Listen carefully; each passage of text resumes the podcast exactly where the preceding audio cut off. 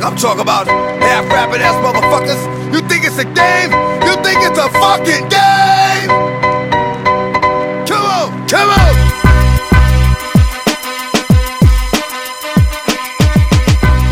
What do you think about this, Tom? it's getting me pumped up. I like it. Yeah, it's you- you're probably getting you pumped up to just crap all over this pay per view. I'm actually uh, looking forward to trying to play devil's advocate with myself. You're gonna play devil's advocate yeah. with yourself. My my gut instinct is everything is about this is terrible, but I've uh, in the planning for the podcast, I've tried to think of everything that I can say that's positive, everything from the opposite side for the people who are looking forward to it, because those people definitely exist, as There's evidenced by the people who've been DMing me this week. yeah, Dozens just of like them. produce, there are dozens. Um, Sunday Puncher podcast. Thanks for listening. Thanks for um, if you've subscribed. Thanks for subscribing. If you're thinking about subscribing, well, you could subscribe now, or you could wait to the end of the podcast and see if you like it. I hope you do. Um, if you're just coming across this and you're like, hey, there's a big fight this weekend. I, I should listen to a podcast getting me ready for it. Tom, don't play devil's advocate to yourself. Be yourself. Okay, be yourself, and let me put you in your place. Pure unfiltered Tom Cody. Top rank fans, I got your back this week. I'm gonna let this guy have it. This guy has gone too long being critical of top rank. Someone needs to take him down. I'm here for you. All right, Terrence Crawford is gonna fight Amir Khan on pay per view. ESPN Plus. Uh, is it ESPN pay per view or ESPN Plus pay per view? There's, I think it's ESPN pay per view. This is an important distinction already because the ESPN pay per view, that ecosystem means that it's available to the cable and sat- satellite operators, which means that the profits that they get, that Top Rank and ESPN get, is split between themselves and the cable and uh, satellite operators. So Spectrum, Time Warner, Charter, um, DirecTV, etc. And an ESPN Plus pay per view is directly through ESPN's uh, um, online service. So that means that it's 100% coming into the people who pay for these events. So that's an important distinction. The UFC pay per views are through ESPN Plus pay per view. This regular ESPN uh, pay per view. So um, let's just tackle the biggest question I think going into this pay per view, which is what is the main appeal of the event? Like another way to say that is if you're going to pay to see this, if you're going to go watch it in person or you're going to order it on Saturday night at your house, why? What are you excited about? Tom? You want me to take that first? I thought I was supposed to be in the role of shitting on it. So you can try that. You can say you can just say no, I'm not going to do that and I'll I'll make the case. Okay, so look, my answer is This pretty similar either way. So I'll just say off the bat, I don't know if this is a surprise to anyone. I'm buying the pay per view. So um, yeah, but that's not because you want to. That's because you got the money. well, actually, that was going to be kind of the capper, and I don't even mean that as a flex. Just, but anyway, I'll, I'll, let me get into my jag here. So Crawford, number one or number two pound for pound. Um, I still, you know, juggle back and forth between Crawford and uh, Lomachenko. Um, he's got great uh, mainstream appeal building. You know, uh, Fighter of the Year, ESPY Award last year, NBC All Star Game. Got some highly rated fights on ESPN. He's right on the cusp of where he should be popularity wise for a pay per view. And he's a guy I'm going to watch whenever he fights. So speaking in terms of me buying it, that's a big part of it. Khan is a, a a name, air quotes. That's kind of specifically what he has going for him. Um, in terms of Crawford opponents, I would say not super excited. He's definitely the biggest name that Crawford possibly could have gotten. He's now tied up at the PBC. Although that definitely that that's a knock against it, and we'll definitely get more into that. I mean, he's below the level of who should be even an adequate Crawford opponent at this level. But okay. And on the undercard, we have top ranks, two top prospects and step up fights. Not amazing fights, but two type of fights where that would have made a very good boxing after dark doubleheader back in the day. So for me, if this were on ESPN, I would totally watch it. And you know, I don't love that it's a pay per view, but you know, like I said, I I you know, this is where I was going to cap it off. It's like to me, boxing is still a relatively cheap hobby. As much as we complain about you know DAZN and all these streaming services, I I'm okay with it. I don't love that it's a pay per view, but I'm going to watch it, and I'll you know. I'll uh, I'll take a hit on this one. I'll, I'll pay for a fight I don't necessarily want to pay for because, like I said, I, I would totally watch it if it were on ESPN or HBO back in the day or something like that. Uh, what about you? What, what do you think the elevator pitch is on this event? First of all, it's not the NBC All Star Game; it's the NBA All Star Game. Oh, did I say NBC? Well, I'm Man, sorry. what, Yes, What? What do you? You gotta watch other. watch some ESPN, Tom. NBC. What would that mean in terms of a sporting league? I guess probably something with curling. Then, if you've got a C in there. Anyway, no, uh, homie, that would be like the Battle of the Network Stars. NBC's a TV network. Anyway, here's the elevator pitch for this fight. You have the best fighter on the planet in action this weekend. And you're going to be able to see him do what he does best. And that is take a guy who's coming in with a particularly distinct high level skill. Now, watch what watch how I said that. Cuz I didn't say a particularly highly skilled fighter. I said a particular skill, meaning Amir Khan's good at one thing, and that's his speed. And what we're going to see is where that speed can trouble a lot of fighters, where that speed can have him in fights. In the history of Terrence Crawford's career, guys have come in with elite skills like that. And guys have also seen those skills disappear before their very eyes, where they question just how much they want to fight, where they question how good they actually are. And then Terrence Crawford beats the fight out of them and leaves them a bloody mess. And Crawford, um, we see the what Max calls that mean streak in him. We see that with Terrence Crawford. And I see this fight just like that. Amir Khan presents an interesting uh, challenge in that he's a bigger fighter. Terrence Crawford has fought a guy with speed, but that guy was smaller than him. Well, now we're going to see him fight a guy that's his size, who's going to bring speed. How does Terrence Crawford deal with that? That is fascinating to see how Terrence Crawford can figure that out. Um, we we've talked about Terrence Crawford um, being one of the brilliant fighters in the sport, and his timing is impeccable. Well, what does that look like against Amir Khan? And yeah, I know that there's the whole thing of, well, Amir Khan's been beat before. Yeah, he's been beat before, but what does that matter? You hear all these people talking about what you hear these people talking about losses shouldn't matter. People shouldn't be scared to get losses. We shouldn't stop caring about a fighter because they have a loss. Well, put your money where your mouth is and shut up about the mismatch. I think his brain cares that he's been knocked out so That's not my times, problem. Even if you don't, I think from a I'm here to watch Terrence Crawford. standpoint, those those knockouts matter. I'm here to watch Terrence Crawford. That's why. Okay. Now, I will be at the Danny Garcia fight. So, I'm not sure how I'm even going to watch this fight. Like can I can I order it after the fact that it already happened?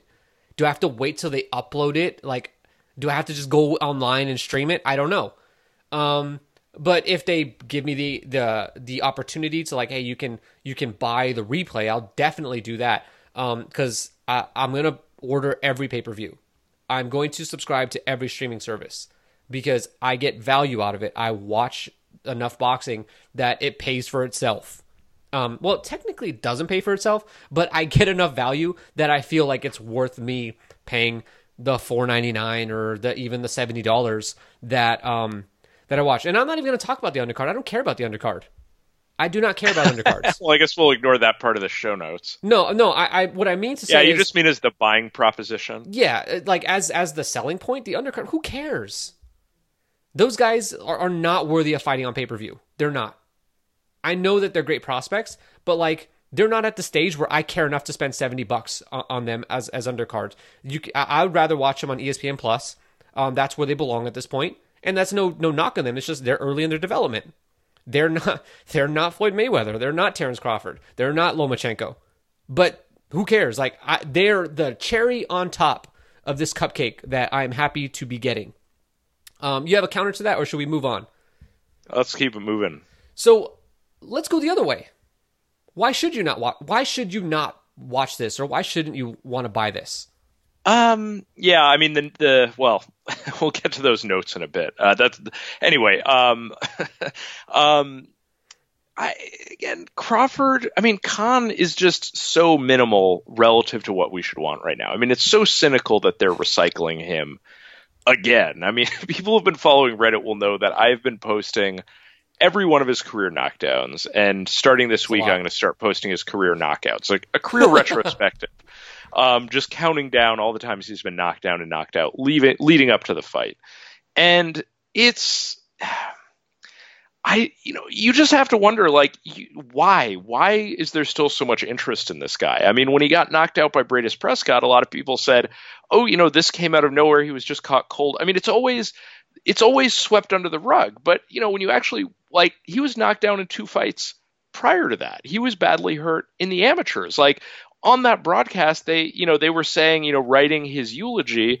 Um, the Breidis Prescott, you know, I just watched that whole broadcast last week they're like, well, he was knocked out at the UK domestic level by two guys who weren't high level.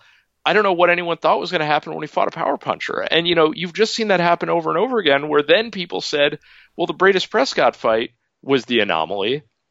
You know, and then he gets knocked out by Danny Garcia. And then after the Danny Garcia fight, people said, oh, well, you know, he was beating up Danny Garcia early and just got caught with a lucky punch.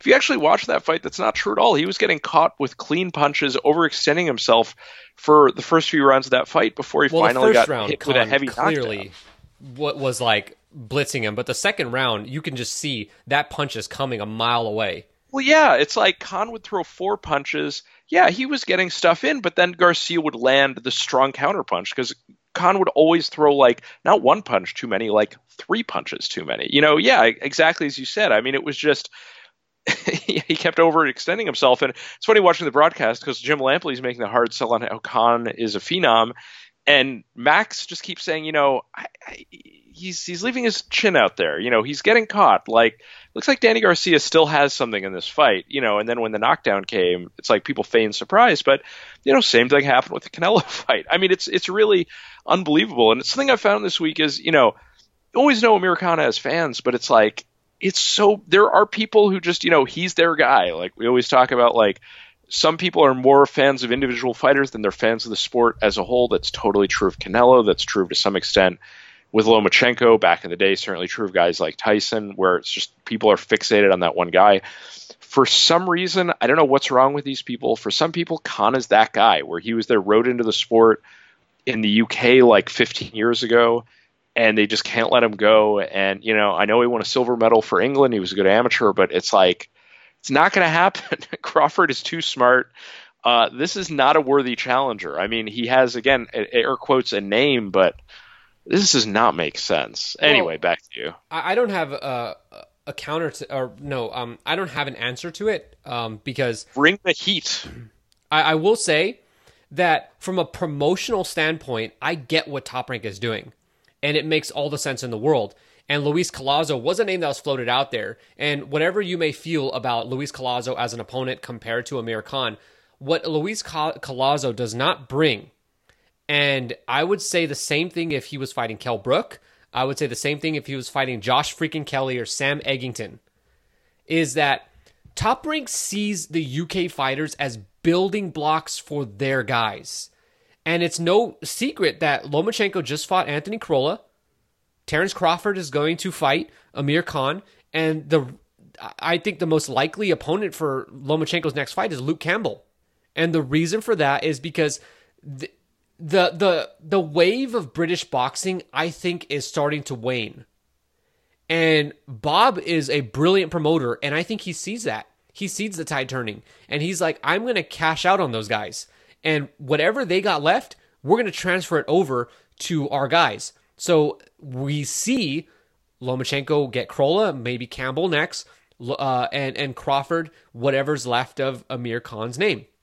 I think from a promotional standpoint, it makes sense. I mean, that's not the question, but I'm more refuting the fact of Amir Khan as an opponent. Uh, on a technical level, you may be right.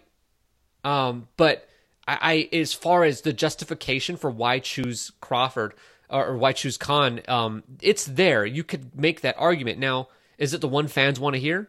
I don't know. You know, uh, most of most fans probably don't want to hear that because you know, promotion is, you know, it's weird. Like everyone may side with promoters, but when you really get down to what these promoters are saying and doing, you know, a lot of it's not does not line up with what fans actually want.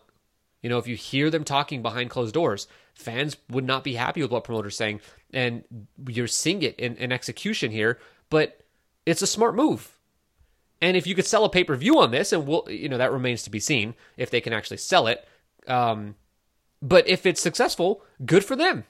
Um, why? Let me just touch on that for a second. So I think um, you touched on a really important part of this promotion that I had totally missed, which was the UK element. And you're definitely seeing that as part of the promotion. I mean, we'll we'll talk about the promo- other parts of the promotion later, but there is way more stuff online coming from BT uh, Sport in the UK than there is anything from ESPN or Top Rank from the US. Um, you know, um, Sky? Why would there be Sky? Well, because because Khan is actually signed to Matchroom, who has the deal with Sky and it would, and while BT does have this weird sort of connection with ESPN, um, you would think that Sky would be the one who'd be like pushing this, but neither of us is British, so yeah, I don't. don't I, I, guess we're revealing a gap in our research, but I don't think um, Khan has a. I feel bad because Babs would know this one thousand percent. Um, uh, but he's, um, he's, he's living in America now.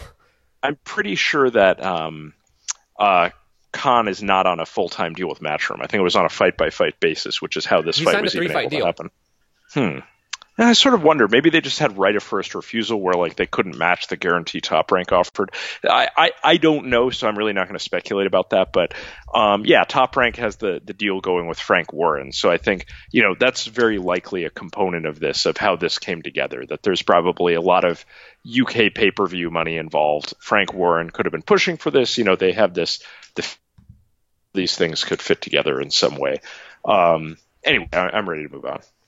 Well, yeah, it's really interesting because if I think if you look at the the poster for the fight, like Matchroom is on the poster. They're on they're they're on the bill for the fight. So Matchroom is involved. I, I, it's interesting to see like what network is going to pick this up in the UK, and it's kind of weird because we've recently been seeing with uh, these fights. Um, uh, it they they announce who's the British broadcaster like really late, and if I was British, that would be really annoying to me.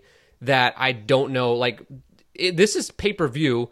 This is why it's pay per view in the UK on BT Sport. I think maybe yeah, I just don't know, so I don't want to answer. I feel bad I, I didn't on? research that part of it. Who's going to order this or at two a.m.? well, that's always a question. That's the thing. It's like it's a part, but even a big, you know, international pay per view like that is never going to match like, you know, the domestic. You know, which is always what complicates the Wilder Fury talk about. You know, you're sacrificing one territory for the other, depending on where they do the fight. Anyway, that that's as much as I have to say about that. I, I feel bad I didn't research this more, and as I said, I'm sure Babs is somewhere. You know, even though he's not hearing us say this, just you know, chomping at the bit to jump in on this topic. Well, Stu's going to be very mad at me. Um, how did we get here? Like, so Terrence Crawford comes off of his win over David Benavidez, and it was explosive, and it had the great promotion leading up where these guys actually don't like each other. We get the knockout finish. Crawford took a swing at the weigh in. Um, it did a huge number on ESPN. So Crawford is essentially at his peak. And Amir Khan, having been knocked out by Canelo, wins. Is that a baby? Is it? yeah, baby? I'm trying. I'm trying to juggle a lot of balls here. Don't juggle the balls. Sorry, that was a bad uh, bad metaphor to use while talking about holding a baby, but yeah, we're good to go here. Uh, so, so we have that Khan. was a cameo by Jermall, by the way, for anyone listening. Tom late named his son Jermall. Um, in kayfabe, kayfabe, his name is Jermall. Uh, so you're exposing the business, brother. Um, so Khan gets knocked out by Canelo. He comes back and he knocks out Phil Greco one round, and it's like, wow, Amir Khan. And then he fights Samuel Vargas, and it's like deja vu, Groundhog Day. Khan got dropped. it was a tough fight. He won the fight, but it was a tough one. Well, yeah, and for context, Samuel Vargas had been annihilated by Spence and knocked out impressively by Danny Garcia as well. I mean, both of them put on highlight reel performances. Meanwhile, Khan's getting knocked down, hurt multiple times. Yeah.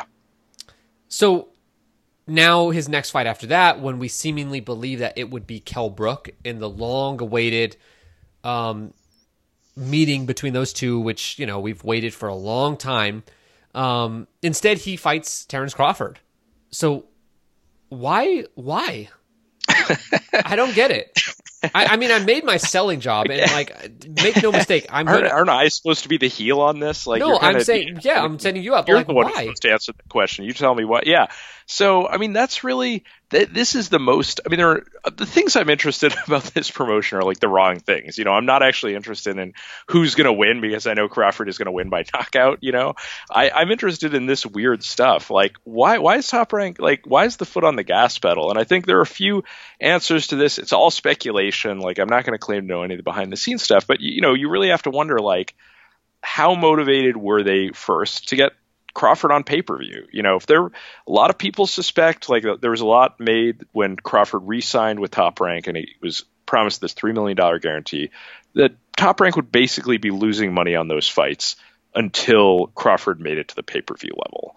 Uh, you know, obviously, we, we don't know all the details behind the scenes about ESPN's contract with him, etc. But it seems about right. You know, that sort of passes the smell test, which is true of most fighters. You know, you, there's sort of this trajectory where they, they're, you know, uh, profile goes up, they start to demand and receive more money, and then it's up to the promoters to try to work that out. And sometimes, you know, it works out on the demand side with the public. Like, you know, Errol Spence, Mikey Garcia, by all accounts, you know, that happened exactly right for both fighters. They had reached this level where they're about right to fight on pay per view. They have this clout, they're demanding more money, and the pay per view market was there to deliver it. On the other side, you have Andre Ward, who, you know, everyone who ever signed him lost money off of it. He made out like a bandit. Um, so you have, you know, top rank seemingly losing money. They're, they're motivated to get Crawford at the pay per view level, but they have no opponents. Every one of their, you know, Eastern European guys they're trying to bring up keeps underperforming and, you know, really is not making themselves a worthwhile, you know, B side. So everyone else is tied up with the PBC. So what do they do? They try to, you know, parachute drop in Amir Khan. He's a, a quote, a name. He was part of a pay per view with Amir Khan that did a few hundred thousand buys.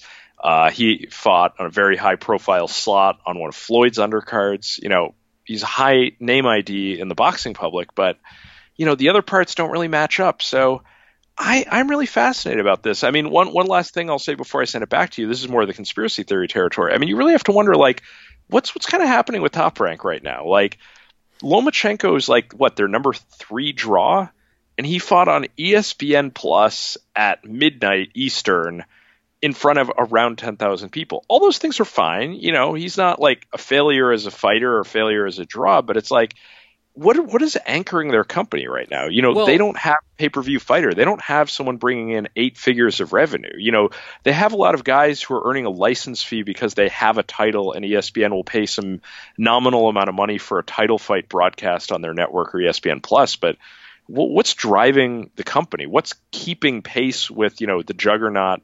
What the PBC is doing with the massive amount of money that uh, DAZN is dropping. I mean, Top Rank is kind of getting left behind here. It seems like a little bit of cart before the horse, where they decided they wanted to have a pay per view, even if all the ingredients don't really match up. Anyway, I know I said a million things, but uh, yeah, back to you. Well, I, I think when it comes to the pay per view, um, there's a couple of interesting things you said, but specifically with the pay per view, um, what this seems like to me is very similar to where Top Rank was at with Crawford originally before he re signed with them. Um, so what happened was HBO's budget was dwindling and it was dropping and they could not afford to buy the fights that maybe at one point in time they could have. And so that put promoters like Top Rank in a really tough situation because it's like, okay, we have a contract with Terrence Crawford that he's going to make this amount of money, and we have to make that amount of money. But HBO, who is the network and provides that money, is unwilling to go that high. So what do we do? We are contractually obligated. We don't. We have to fulfill that side of the contract, but at the same time, the the the one who makes that possible is HBO. So what do we do? And so what the the, the conclusion that they came to is, well, we just go on pay per view. And while the event won't be successful in terms of like um, comparisons to other fighters, you know, if you compare Crawford's pay per view to uh, say a Mayweather or Canelo or something. Sure, it wasn't paper. It wasn't successful in any sense. But if you go to pay per view, and even with the small amount of money, they can cover the costs, and they, they the the loss isn't as much as if they had come out of pocket and just paid that money themselves, and then take whatever HBO offered, and they they end up losing you know two to three million on on a fight, where instead of losing two to three million, they maybe lost like five hundred thousand at the end of the day. And while it was a pay per view fight that didn't need to be on pay per view, it's one that helped them out. And, you know, people think that a failure of a pay per view means everyone loses, but not necessarily. There's still a lot of money to be made in pay per view, even when you don't do a lot of buys like the the Crawford Postol one uh, did. They lost money. It didn't reach their break even point, I'm guessing, but it didn't bankrupt them. Well, Top just to clarify, here. Bob Arum's actually said in interviews, "I lost money on that fight," so that's not even speculation. But anyway, go on. Now he lost money, but compared to how much he could have lost if he had just put that fight on by himself and had to come out of pocket for that, um, I think is is smaller. Um, still, at the end of the day, nobody wants to lose money, but it's about minimizing losses. So I, I think that's a lot of what's going on here. Um, The other thing you mentioned about Lomachenko fighting on ESPN Plus and the ticket sales were pretty decent for for a Friday night fight in LA. It, w- it wasn't a sellout. It wasn't an amazing amount of people, but I think it's enough to be happy with if I'm top rank, assuming they didn't like paper the town or something. But I don't think they did that. Um, but I think we could look at it as like he- here's the thing: you went in a different direction than I thought you were. I think what I thought you were going to do is you're going to say Lomachenko does not deserve that because he's clearly a draw on pay per view, or not on pay per view on TV. there's no clear draws in pay per view right now apart from Canelo. Um, but there's he deserves better.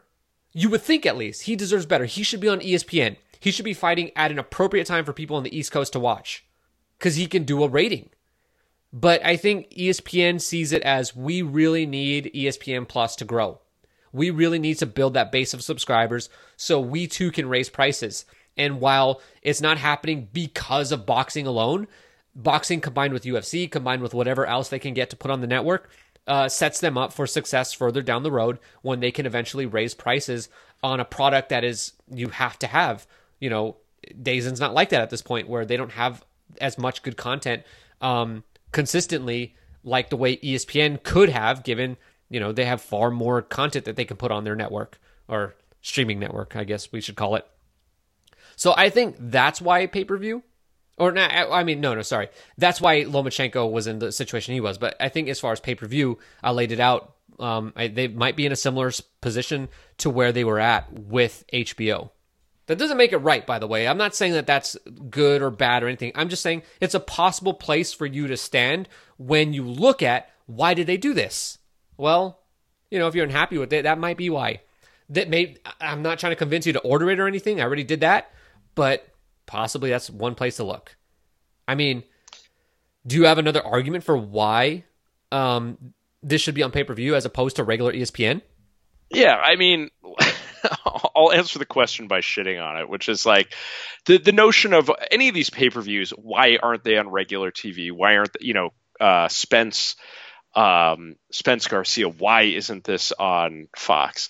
Fights like this aren't going to get made if they are on a main network because the amount of money that's demanded by the fighters is just too much. I mean, sometimes you get a rare exception, like with Showtime doing the Breazeale Wilder, but that's really more of the exception than the rule. I mean, uh, it's on pay per view because I think Top Rank started by wanting to have Crawford on pay per view, and then they worked backwards from that to make the pieces work. As I was kind of saying before, I, I don't. There's no. This fight doesn't happen if it's on ESPN um, to start with. So it's really more like why didn't Crawford fight someone else on pay per view or on normal ESPN instead of? I mean, it just you sort of go down a rabbit hole. I don't know. I mean, do you have any other comment about that? I mean, is there any version of this where it would have ended up on mainline ESPN? uh, if he was fighting Collazo, I think part of why it's on pay per view is there's it's it's this is a complicated question because there's so many different facets you can go down. But one road is like if you wanted to get a fight that for Terrence Crawford that builds on the Benavidez fight and isn't seen as a step back, you had to bring in somebody with his name. But Amir Khan has options. As a welterweight, there are certainly there's no shortage of guys who want to fight Amir Khan. Now, is it the best thing for their careers? yeah, Is Crawford is definitely the want? best like risk versus reward right now for sure. And Khan has also Kell Brook in the in the, his back pocket, the ace in the hole, where he could always say, "I can make uh, UK pay per view money if I fight Kell Brook, and it will be successful."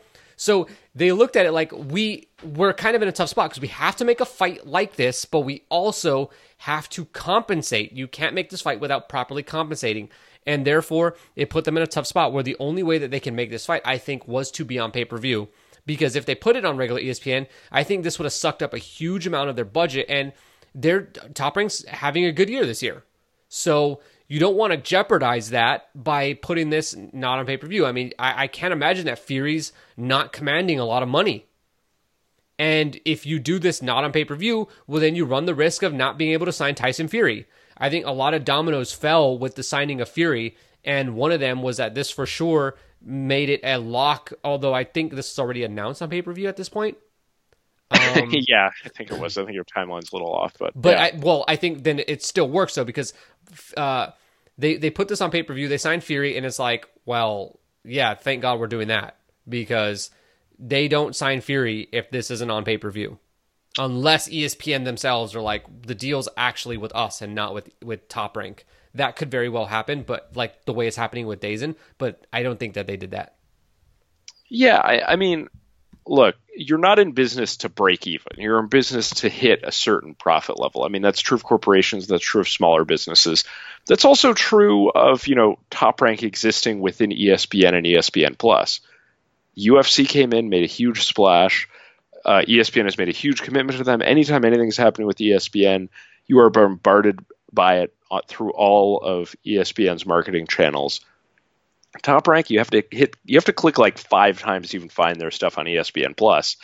And from what we understand the main uh, value of boxing to espn is the espn plus portion. So that doesn't really say that much. I mean i i, I see this fight as some extent of a, a you know fight for relevancy for top rank within boxing and within espn i mean they need to be able to move, you know, earn their guy Crawford a lot of money because otherwise it starts to be kind of an untenable situation. If like if he could fight on uh, PBC against like five different guys and make eight figures, if he's going to have to fight for his contract minimum on ESPN or ESPN Plus, I mean, it's kind of a necessity that they get him up to this pay per view level. And you know, again within Top Rank, like ESPN, what what is the reason to even make a commitment to them? If they can't seriously move the, the needle. I mean, ESPN showed certain amount of commitment. They've given them these these you know slots uh, on linear ESPN. They've given them a certain amount of marketing push, certain amount of appearance on their panel show, uh, excuse me, on their studio shows. Um, Crawford again saying, you know, got the ESPY last year. I mean, you know, they've shown some amount of a commitment, but you know, again, if they can't really move the needle, if if you know their guy, their number one guy is just is just going to sell 10,000 seats, do like a million, million and a half gate on his cards, bring in, you know, okay, two or three million viewers potentially, but is that really good enough? Does that replace boxing as part of their whole portfolio? If at the very top they have this entire infrastructure just to support that one, you know, one guy, that one one guy at that level, they they need him to get him to pay per view, and you know, we'll see how it goes. I don't know. I mean, I have more to say about this, which is positive, but that's the answer to that part of the question for me it's it's pretty interesting. Like we always talk about defining success in boxing, but like, and then you brought up the UFC and all this stuff, and you know, we we have this notion as boxing fans that the UFC is the focus of top rank or of ESPN, and UFC is doing good, but like the gate last night at their pay per view was 1.9 million. Like if a boxing well, pay per view, Lomachenko gate. if the box if a boxing pay per view did that, like it would be like just shredded by boxing media. 1.9. It's not much. That's a that's that's like a, a decent sized boxing show, not on pay per view. Well, it's a different. I mean, they have uh, a you know lower. I don't know, say lower ceiling, but I mean, it's like their mid range is not super high, but their floor is at a good level. I mean, it could be a lot worse than that when you look at like Crawford Postol. Well, you can instance. pay. You can have and also just just to finish the fighters. thought, it's like um, Top Rank also, or excuse me, the UFC also has a product coming out every month on the month. I mean, it's a very, from like a corporate standpoint, I mean, that's a very appealing thing. Even if you know, um, you know, that means a lot more than we'll do it periodically when we have the right opponent. You know, twice a year for the right. Anyway, uh, we can move on. I'm sort of getting in the weeds there. Um, let's. What about Amir Khan in this fight? Like, what's the most amount of success that you can see Amir Khan having in this fight? I mean, he's well, look, he's he's outgunned. We all know that, but he's got speed. So, like, what amount of success can you see him having in this fight? So, look, I've gone full heel with this promotion. You know, I said I, am counting down Khan's knockout, knockdowns and knockouts starting this week. Um, look, if I'm here to play that role, like I'll go in on it. And that's look, Khan. There's there's this sort of shit take that Khan has like is a pound for pound level fighter, but he's just got this fatal flaw. You know, his chin just isn't that good. And oh, if it weren't for that, he you know he'd be pound for pound contender. And that really is just garbage. You know, that is not who Khan is. At his best, he is not that good and his worst is a lot worse than just saying he has a bad chin. I mean, he has very, very poor defense. He leaves his chin hanging out. Even if he didn't have a bad chin, which he does additionally, um, you know, that's still bad for winning rounds and winning fights. you know, you can't go getting hit with flush power shots if you want to win decisions either. Um, Khan, at his best, is a very good fighter. He's been at the world level for a full 10 years. That means a lot. I mean, you know, he's in a pretty small category of guys who've been fighting at that level for so long. So that does mean something, but who is Khan at his best? What's his best clean wins? Like decision over Devon Alexander, decision over Luis Collazo. It's like those are good wins. Like, you know, those guys have had um, given good, good given good fights and had good wins you know, over a lot of fighters over the course of their career. Like that's not bad. But even then, you know, and then you look at his worst when he's getting knocked down at the UK domestic scene all over the place, getting knocked out when he steps up with higher level fighters.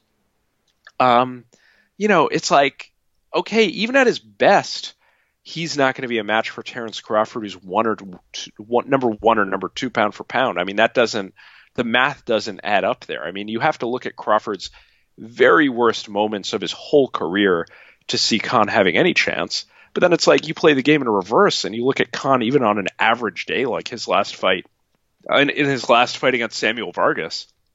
And it's like, well, that version of Khan gets blown out, no question. I mean, you look at the Crawford who walked through Julius Indongo. I mean, there's just no fight there. So, look, I see this as a violent knockout in Crawford's favor.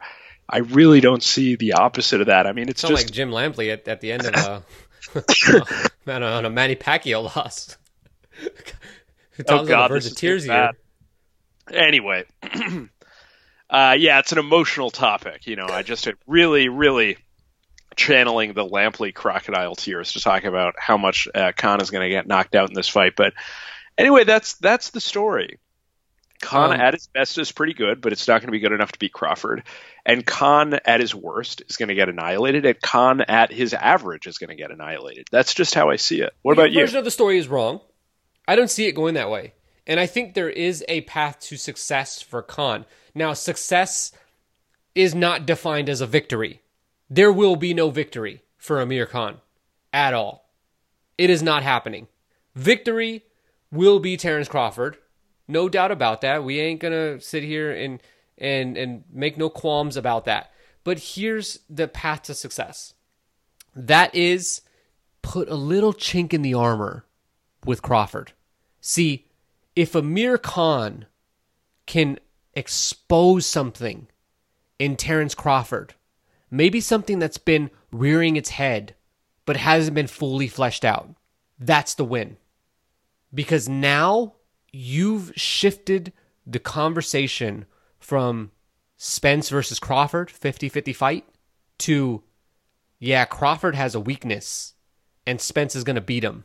And that may or may not increase the amount of anticipation that there is for a potential fight between Spence and Crawford. And I think that there's a there's a path to that. I think one of the things that people just for whatever reason disregard, and you can't, is that in two fights, when Crawford has fought tall fighters, he struggled. Now, he figures it out, but it's not the same Crawford that we always see. We've seen guys have success against Crawford by being rangy. And Crawford is a little hesitant to pull into range. And that's a testament to how good he is that he's unwilling to do that. But it comes also at the expense of he gets hit with jabs. And if Amir Khan can fight tall and land a jab and without exposing himself to some counter, Amir Khan will have a victory in that people will say Khan gave him some trouble. Sure, Amir Khan has a weak chin and Crawford found it, but we expected that. But we didn't expect Khan to win this battle, whether it be the jab or the range battle, whatever you want to call it. That's the path to success for Amir Khan, and I can see that happening. If if Crawford fights the way he did against Benavidez, and like let's be real here, that fight with Benavidez was closer than anyone expected. Now, was it a wipeout in terms of like Crawford won just about every round? Yeah. But you didn't walk away from that and think, oh, Crawford is unhittable, because he wasn't. He got hit. Now, didn't get hit with anything big, and you can make the argument that those shots that he was getting hit with, it was deliberate, and Crawford was willing to take those in order to give what he gave back. But at some point, if you try that, and maybe he tried that or he knew that there was no risk there, but there's going to be trouble if if you fall into that. And if Amir Khan can do that, I think that really hurts Crawford's ability going forward to be on pay per view, and in turn to um, have leverage in a fight with Spence. I think that's really the the the only path to success for Khan because as everything you said is right, everything you said is right. But I think it's more. I guess the, the path to success is that Crawford um, struggles with something, and not that Khan is so much better because that's just Khan being Khan. Um, I don't see Khan deliberately coming in with a game plan that actually can exploit something in Terrence Crawford. Um, so, do you think like there there are multiple ways that this fight can go, but essentially there's two ways that Crawford wins: knockout or decision. Either way, do you think this elevates Terrence Crawford? Um, yeah, and part of that gets into my my prediction. I mean, I see it as a, a, a dominant win, a knockout win in Crawford's favor. That's always good. I mean, as much as fanboys, um, you know, might might gristle and you know clench their fists when they say, "Oh, but you know, Khan was a ten to one underdog," which, which he is, by the way. I think I don't remember if I mentioned that already. Khan's about a ten to one underdog. Um, yeah, uh, as much as they might get upset and say, you know, he was a huge underdog coming in, Crolla was an even much bigger underdog against Lomachenko this weekend, and fanboys are still wetting themselves all over the boxing internet about his knockout. You know, I, I think Crawford is going to come away with a knockout win. I think you know, there's still some more we have to talk about the pay per view financials, but I think ultimately this will be some version of a success for ESPN. You know, it's very arguable what that means, but some version of a success. And, you know, I think Crawford will be better off for the whole experience. W- what about you? Um, it's tough, you know. It, it, it if Crawford wins a decision, I think a lot of people and look, Crawford has a, sh- a, fair amount of haters. When we ask, if you poll boxing fans to see who do you like more, Crawford or Spence, and really that's all that's like that's the conversation now. It's just, it's just Crawford and Spence. And if you if you um poll fans, it's pretty split. It's about 50-50. And so there's clearly a subset of fans that don't like Terrence Crawford, and if you don't, well then you're nuts. But I, I get it. You're entitled to not liking Crawford, but I just want you to know you're nuts. And um and so there will be just as vocal of a group of people out there who are going to try to undermine a knockout win from Terrence Crawford as there will be people putting it over. And I think there's more juice to the argument that you shouldn't take much from a, a knockout win, no matter how impressive it is, um, unless he like you know knocks Amir Khan, like lifts him off his feet and he flies out of the ring. Um, you know, Canelo very likely will have done it better.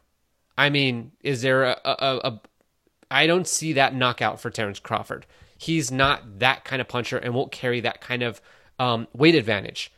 Um, and a decision win isn't going to be good for him because of that vocal group. And I mean, yeah, it's boxing, but this, it's also much louder when you get to the point in your career that Terrence Crawford is at, which is at a high level of success where a lot of people are paying attention. And so I don't know that it elevates him. Um, but there's certainly an expectation that Terrence Crawford is going to be dominant. And I think that's why I think uh, Khan's success will be defined by if he can get a jab going or land some punches, because I think people will just talk about after the fight, Terrence Crawford was vulnerable. He got hit by Khan, which would be, you know, I think unfair, but at the same time, you can say what you want, and it would be technically true. Um, I I think we've addressed this enough, so I want to talk about this one because I think it's a good question. Here, just just to go back the the last little bit. I mean, I think sort of sum up what you're saying a little bit. There's like a, a, high bar that Crawford needs to hit, and there's definitely an embarrassment factor in the fight for him if he doesn't reach that level. I mean, like that's something we had talked about a lot with Spence Garcia, where it's like it, there are a lot of ways that Spence could look bad and come off, you know, uh, with like a diminished profile. I, you know, I see what you're saying here as well. You know, Crawford, we've seen lose exchanges. Like there are plenty of gifts from the Benavidez fight, from the um, uh, God, oh my God, not Rigondeaux, uh, Cuban from the Gamboa fight. Jeez, I had a stroke there. Um, you know, lots of moments there. Could that happen? Yeah, it could. There is an embarrassment factor. I think at the end of the day, just I have such a str- I so strongly predict that Crawford is going to win by knockout. I just sort of, I, I, just don't even entertain that as much. You know, as much as that was a topic of conversation for Spence Garcia, I just don't see it. Um, you know, one other big thing about the topic of elevating, which directly I think gets into the next topic, is you know Spence Garcia had a huge amount of promotion. The promotion took place over a few months. You say, regardless of what happens, you know, those guys, you know, going into it, you say they were elevated a lot by that promotion. This starkly different, um, which you know really says how much is how much of a boost is Crawford even going to get if people don't even really know the fight happened. And you know, I don't mean hardcore boxing fans, but I mean in a mainstream sense. So anyway, we can we can get to that. So do you want to kick off the next topic? Yeah. So I mean, the marketing build has been pretty different for Crawford Khan than the Spence Garcia, and they're they're appropriate to compare because you have, I mean, Crawford and Khan have both been on pay per view before, but neither guy has like Crawford's pay per view with Postol wasn't successful by any stretch of the imagination. Uh, at least when you're comparing relative to other boxing events. Um, and then and I think it had low expectations going in. I don't it think did, but and it still underperformed. Pay-per-view. That's true. And then Khan's been on pay per view one time against Canelo, and that was pretty successful. And then you had Spence and Garcia, two guys who had never been on pay per view before, and we have major networks behind them which if you asked us five years ago, you know, what could a pay per view do if ESPN or Fox, CBS, one of these guys got behind it? Well, five years ago, we probably would have been like, oh, that would be nuts. It would be like unbelievable. And now we've actually seen it. And I think a lot of the success Spence Garcia had on pay per view was Fox, I believe, when they signed the PBC deal, the moment they negotiated it, they negotiated it. Um, they set that as their milestone, and they tooled everything from there. They knew where they wanted to get to, and they said, "Now, how do we get to here? How do we get to this event and have it be successful?" we they they called their shot. This is what I believe happened. They called their shot, say we want to put it in Cowboy Stadium. We want this to be a big event. We want to sell a lot of tickets and do a lot of pay per view buys. How do we build? And if you look backwards, it's probably what they did because the, all the cards leading up to it, the ancillary programming um, that that supplemented the the event, and it showed in the cohesiveness of the promotion, the way all the guys on the card were on various other Fox um, programs, whether it be local stuff or national uh, Fox FS1 programs, including Fox regular programs. Um, they really put a lot into this and they got whatever they got. You know, it was a pretty successful pay per view, but it certainly wasn't a million buys. But it was, I think it was pretty successful, and and I think Fox has said as much that they were happy with what they've done. And this one, on the other hand, feels like they just thought of it, and they said, okay, well, we'll do this three months from now, four months from now, and that's a lot different in in the way that they planned it and build built it out. Um, it, it feels a lot more rushed, and and the problem is that while Fox only has a few sports that they that they cater to, um, ESPN is the worldwide leader in sports, so there's a lot of competition just on their own network, and so you know they're trying to promote the NBA right now. It's the NBA playoffs. They got the start of baseball season. They are going to have a lot of talk about the Masters this week because Tiger Woods won the Masters. That is going to take over ESPN for a few days. You have ESPN who just uh, sorry, not ESPN, the UFC who just did a pay-per-view. And that hurts this. It hurts it because where Spence and Garcia had months and months for Fox to prepare and they had nothing going on. They used the they used the NFL playoffs as leverage to promote. Um, they don't have that. They're not doing this with Crawford and Khan. And well, they might be, but it's not like it's not what they're doing with the UFC. It's not. And so that is going to hurt this, I think. And you know, it, it's it's kind of like Crawford Khan was on the fly, and Spence Garcia was a planned pay per view event. And I see it happening right now. I think PBC's June pay per view between Pacquiao and Thurman, which hasn't been announced, but I'm pretty sure it is. If you look at the the the, um, the schedule, it's starting to line up for it. Just letting you know. So, you know, the difference is ESPN's got a lot going on, and then Fox has are, are taking a more specialized um, view of of things. Um, what do you think? Have you have you watched actually um, the the Crawford Khan 24 7 thing they did?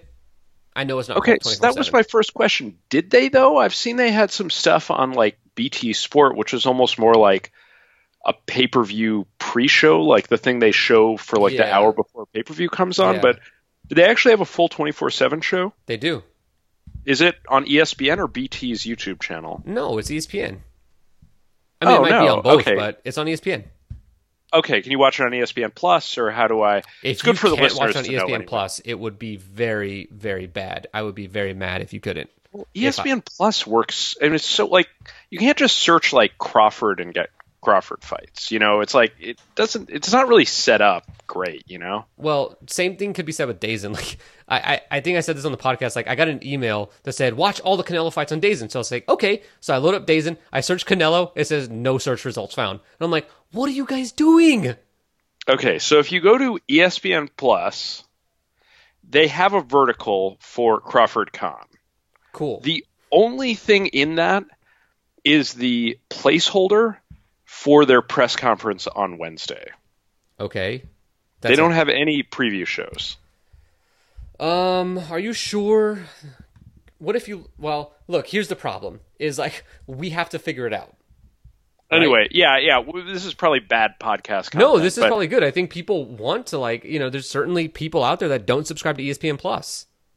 Well, okay, so anyway, it it um what's the right way of saying this? It's like this this confusion demonstrates our point though right? I mean you compare this to spence garcia they had uh many many many hours. I think they had four separate uh, like a training camp series which is the equivalent of like the 24-7 they did a face to face they did um the countdown show which is like what they do for their normal fox broadcast. So they had in total about five hours of content and they played it over and over and over again on FS1 and FS2, and all of the first run airings aired on Fox, you know, network broadcasts. So you'd think like night and day difference in the commitment there, right? I mean, you, even the specifics aside of what I may or may not be able to find on the ESPN app page. Um, but yeah, it's so confusing. I mean, um, like Max Kellerman said, kind of, I think it was Max, someone said kind of cryptically on the broadcast, like, you know, uh, it's been a slow build, but it's going to be wall to wall coverage this week for the pay per view. But it's like, is that going to be, you know, is there a grand plan? I mean, Top Rank has shown to have like a pretty savvy media strategy, pretty savvy like digital marketing strategy since they launched the ESPN uh, Plus deal um, or ESPN deal in general. Like speaking of being it being on ESPN Plus, like I don't know if there's like some method to the madness where they just want to save everything for the final week. That that's like that's what their data shows. I, I don't know. I mean, it just seems like there really isn't that big of a commitment to the fight. I mean, we've definitely seen. I think this is just a case of the most obvious thing is what's happening, which is ESPN really is not committing too much to this fight. I mean, I think we'll probably see them on what what's that phrase you used? The car wash. Um, yeah, that we'll see. You know, we'll see appearances in all their shows. But you know, there's a limited amount you do during fight week. Like fighters are trying to make weight. It's not like they can fly them out to Bristol. Like I mean, you know, well, I guess the fight's in New York, so. Um, okay, this is annoying. So I, I, went to the ESPN Plus website. I typed in Yeah. Crawford. So I did, you know, you do get some some some stuff. You get live and upcoming. There's 28 things. If you click show more, there's 28 things that have Crawford, which is the countdown to Crawford Khan. But this is all live and oh, upcoming. okay, that's a different thing than a different page than I was so on. that's but I, but on ESPN Plus, you're right. They only had that. So I I searched it, and so this is the live and upcoming, and the only things that they have on ESPN Plus is like the weigh in and the official press conference stuff. Um, but uh, here they have a bunch of stuff that's they, they have a fantastic fights Crawford versus Gamboa that you can watch. That's on ESPN Plus. Um, but yeah, not good, not good. And, and so I hope they do the car wash um, because I do want them to be successful. Um, I I know I guess it's actually as a fan, it's kind of like in direct opposition to my interest as a fan of like trying to spend as little money as possible watching boxing. But I think that's a backwards way to look at it. Um, in terms of success for the pay per view, like how do you? Oh, let me just just touch on one other thing. Like, you know, part of this, like, eh, Spence Garcia benefited from like, you know, an embarrassment of wealth in terms of the promotion. I mean, that's really unprecedented. I mean, for a network to dedicate that much time to promoting it, um, you know, that was above and beyond. But I think even by the standards of a normal pay per view, I don't know. I don't know if it's really that that bad. Like, if you think of even like Canelo Golovkin, I mean, they definitely would have like more preview specials. Like, we really haven't seen that for this. Um, you know, I don't know. I mean, it's it's good. I mean, that they're getting. I'm sure, like a few years ago, anyone at, at HBO would have loved to get you know the, the amount of ESPN coverage in terms of even just the car wash that this will get. I mean, if you talk about like a Ward Kovalev fight or something, it will, you know, at least the amount of ESPN just mainstream coverage it will get is going to be like more than that. But um, I don't know. There's one other thing I want to touch on very, very quickly before I pass it back to you. This is kind of like a nerdy thing, but I think people who listen to our podcast might be interested in this.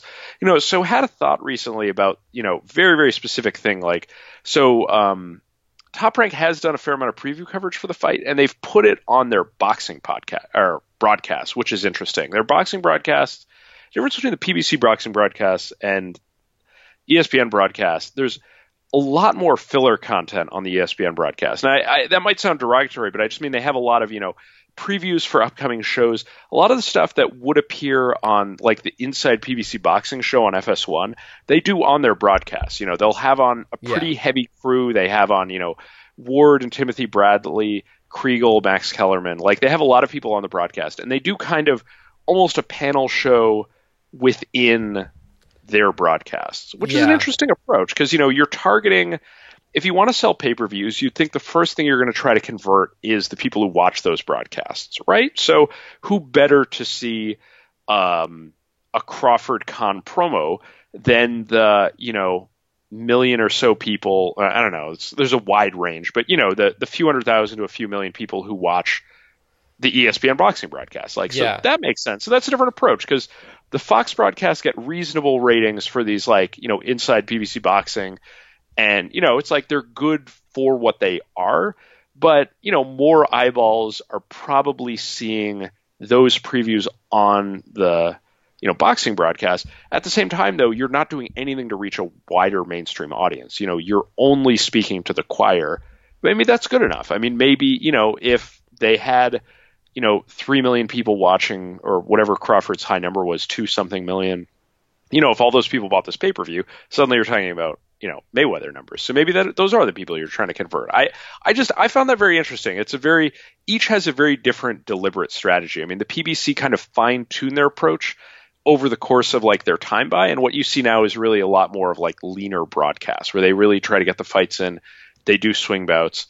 Top rank, it's usually they keep limited number of fights usually don't do swing bouts and will have sometimes a just a lot like as much as like well, an they had hour a lot of time, you know. yeah, bef- between the fights. Now I understand if there's a knockout, you and and with the Crolla fight, um, they couldn't go live until a certain point, and we saw this with the Canelo Golovkin fight where they stalled for an hour and a half because the international feeds don't like international. You have obligations internationally, and those broadcasts don't start till a certain time, so you can't just start the fight before all the cameras are rolling. You got to wait till you know everyone's rolling live And yeah, that's true. The um, it, it, to essentially uh, boil down what you're saying, there's the, the the philosophy of either a, a specific focused target of people who are already likely to purchase versus a wide net trying to capture as many people uh, it, amongst millions that might buy.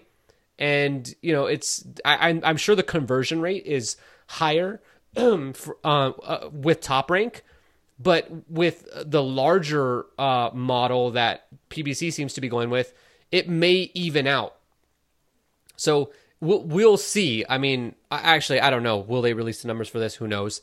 Um, but oh, assuming that they yeah, do, I mean, well, I think there's going to be a lot of information warfare after this uh, with people, you know, because there's like, I mean, do you do you want to finish your thought? Well, I'll, I'll say this: the ESPN gets covered by the sports media world and not just boxing writers. So I actually think that there's a good chance that we will find out some information about this that we wouldn't usually find out um, if it was just Bob Arum left to his own devices.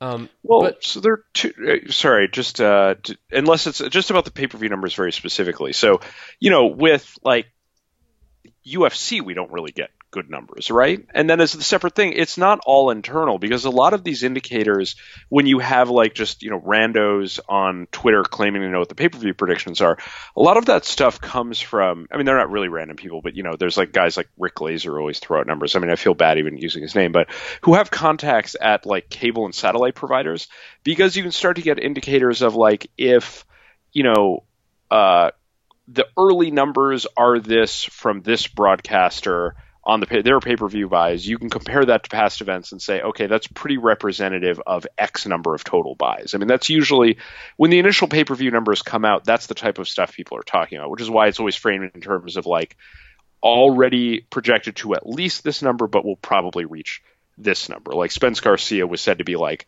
over 300 will probably be upwards of like 375. You know, it's like, um, so this won't be totally hidden, which is why I said the information warfare thing. You know, we live in an era of divided media, and that's definitely true in boxing as well. You know, I would not be surprised if there are, you know, we know who these people are, the sort of shitheel uh, boxing writers who are in Top Rank's pocket. You know, someone's going to throw out, I heard it could have done as much as 450. That's not even a lie because as much as means, you know, that's a high number or something like that. Um, I think numbers are going to be all over the place, and I think we're definitely going to see numbers. I mean, there's just such a high, um, I don't know what to say. Like the stakes are so high to hit over 300 or in the realm of the PBC pay per view buy numbers from a public perception standpoint. I mean, 200 pay per view buys is probably around the break even number for where people involved in the promotion are getting paid. I mean, that's kind of hard to say, but that's probably around the break even number financially. But just from a perception standpoint, I can just see so much fuckery happening. A- anyway, do you have anything more to say about that or to move on? No, I mean, with the pay per view buys, it remains to be seen if we'll actually see what they actually are. Um, it's just a weird era that we're in in pay per view uh, and defining success.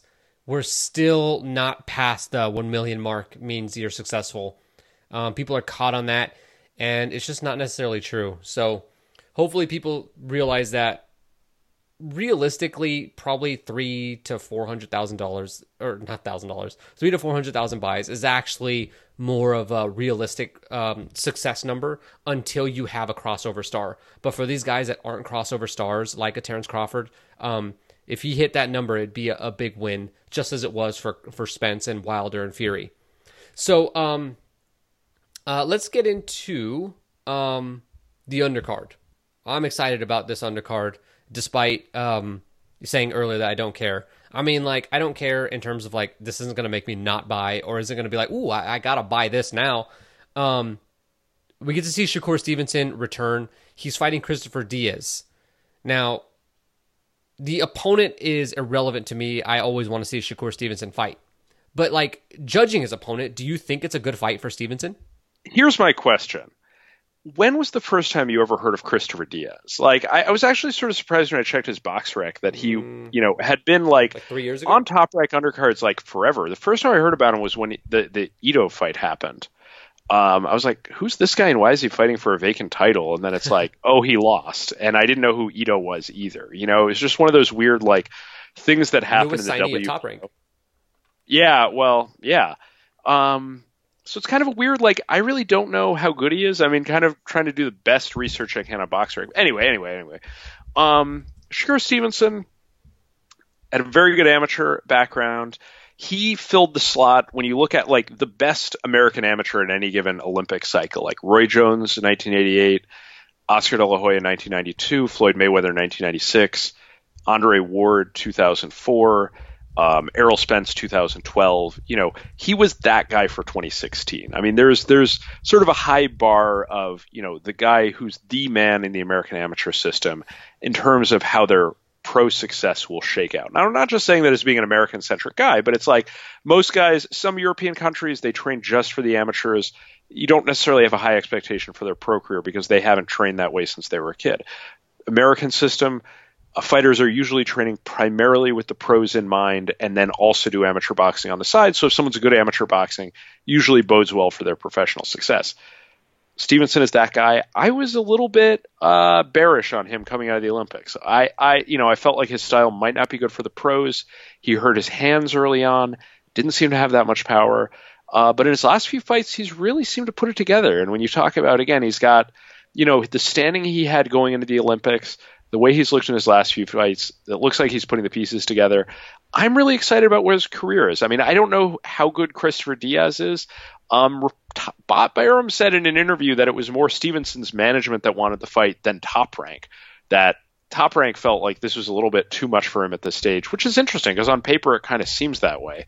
Um, you know, Stevenson is a few fights away from not looking very good. So I'm really interested. You know, Stevenson has the the powerful management with James Prince, which is unusual within Top Rank. Usually, Top Rank, you know, sort of acts as the de facto manager for their fighters, really kind of pulling the strings. Um, it's it's interesting that uh, James Prince seems to have kind of uh, forced the issue on this fight. I'm really interested to see how this. You know, this is definitely a step up. We don't know how good Christopher Diaz is. It doesn't really mean that much to me that he fought for a title fight, you know, in a fight that he lost.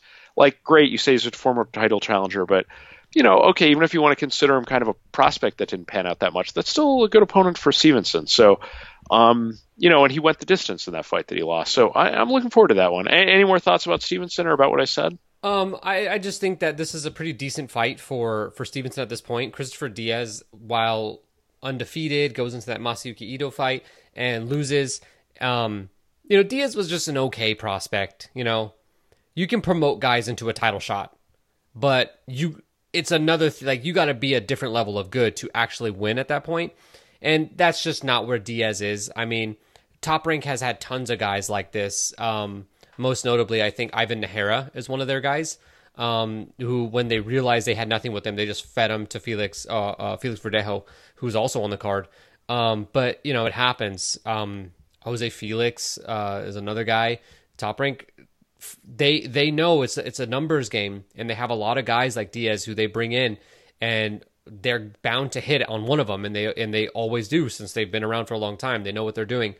Um, so I think this is a good fight for Stevenson. It's the right fight for him at this point in his career. They do want him to get, get into title contention sooner rather than later, and beating a guy like Diaz is a step in the right direction.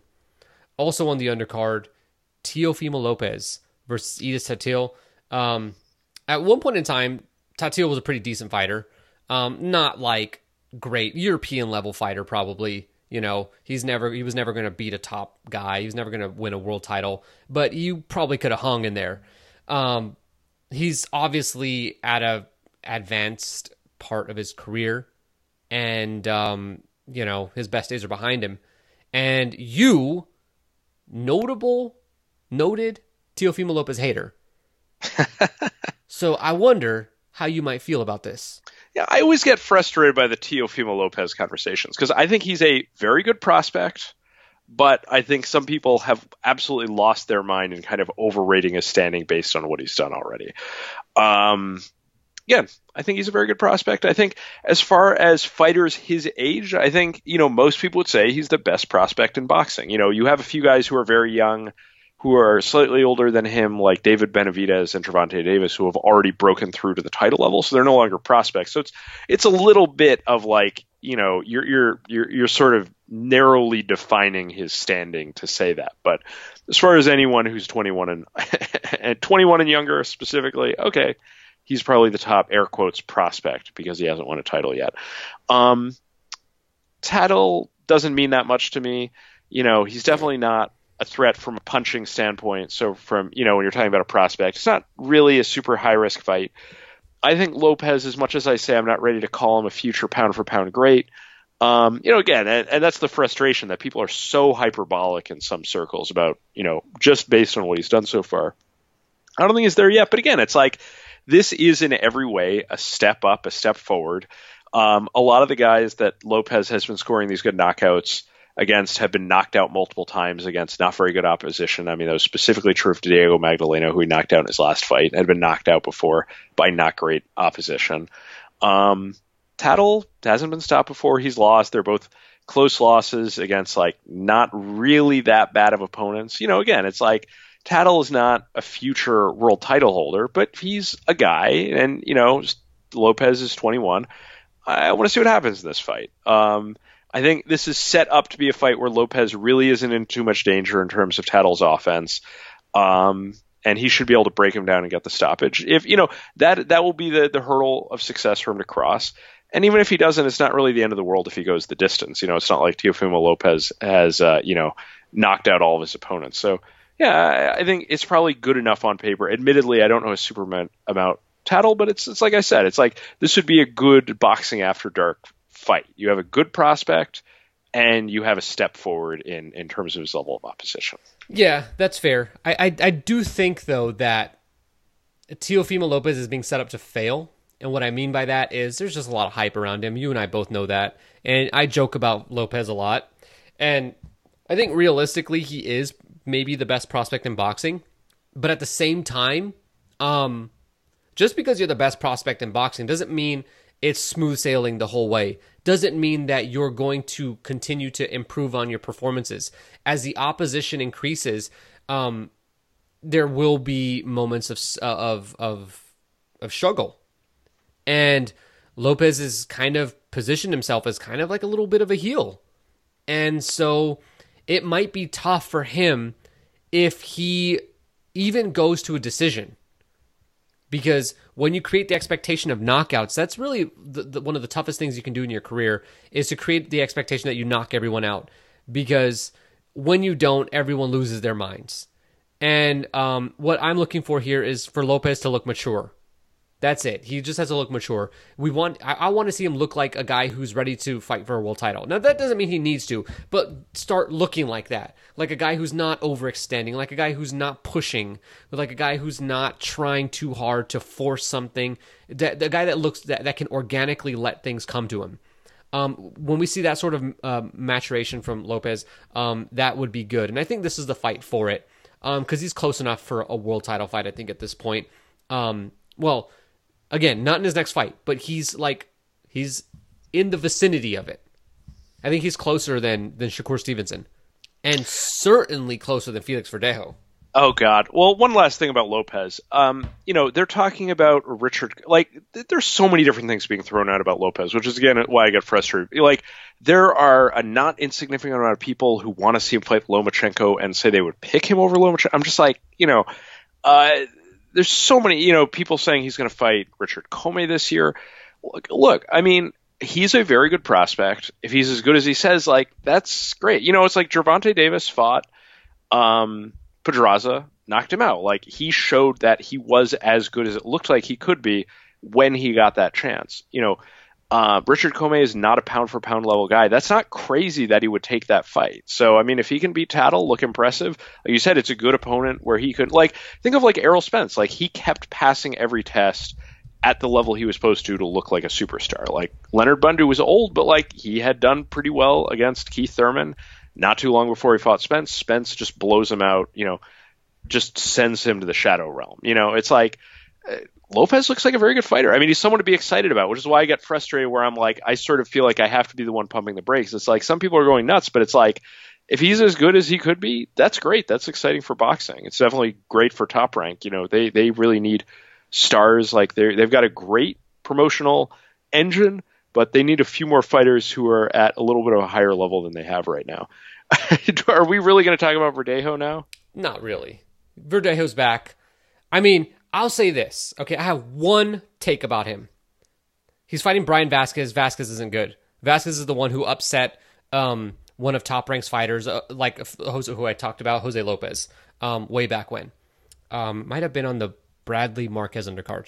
I don't know. Um, Vasquez just basically showed like I'm a I'm a veteran, you're a prospect, and you suck. So, um, but I'm on Twitter, right? And I'm looking and I see all this stuff about Verdejo making a comeback.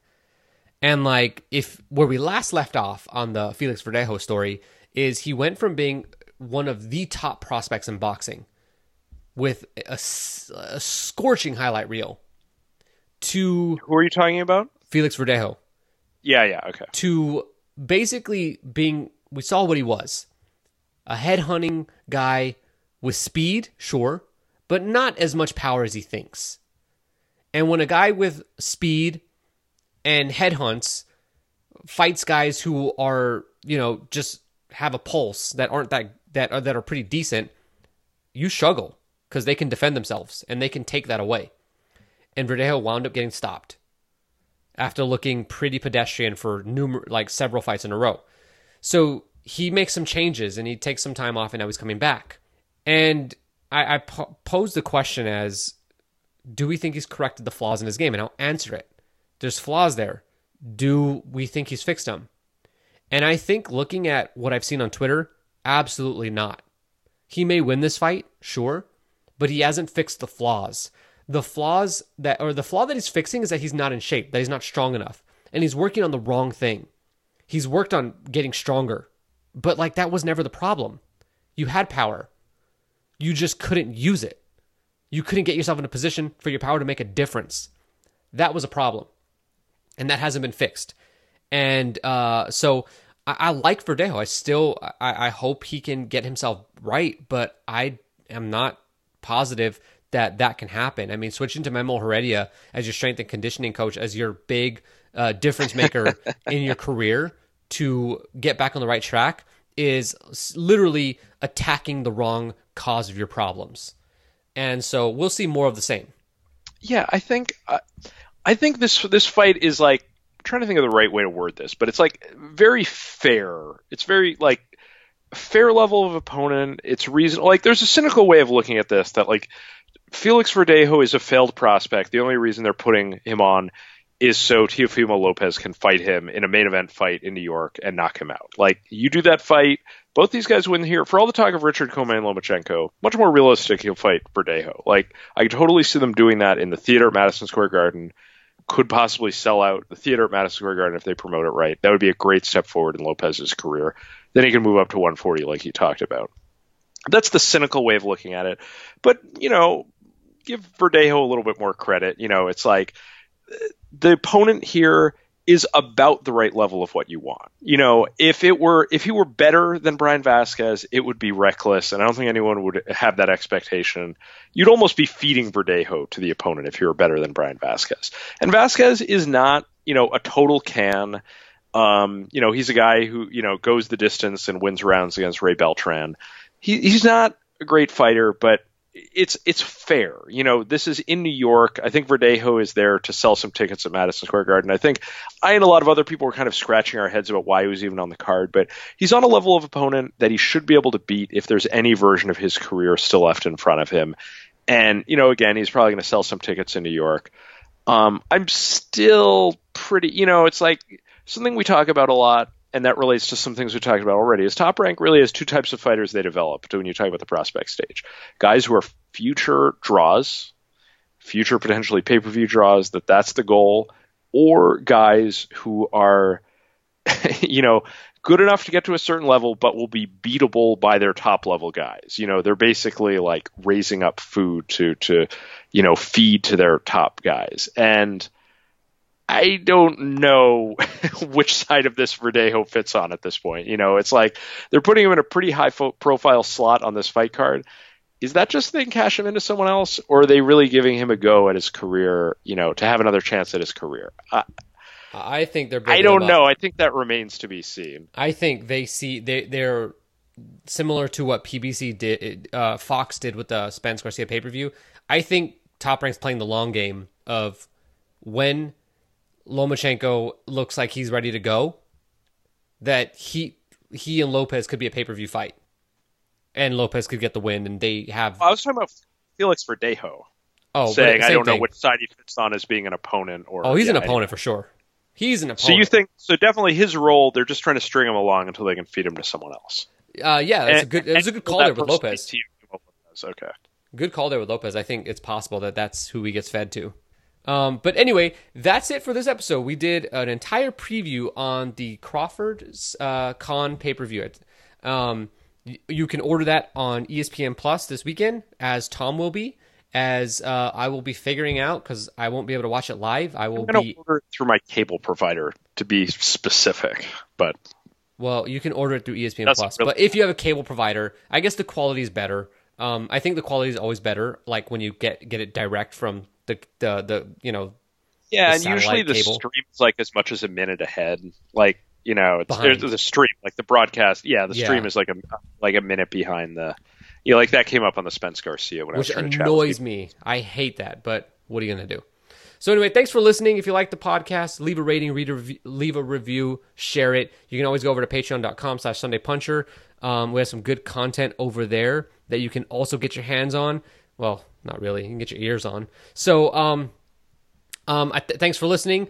Be sure to watch the fight this weekend. All the fights. Um, it's not one or the other. Watch the Garcia fight. Watch the Khan fight. The, wa- watch Terrence Crawford piece Khan up. Uh, it's gonna be a lot of fun. And so, thanks for listening. We'll be back next week.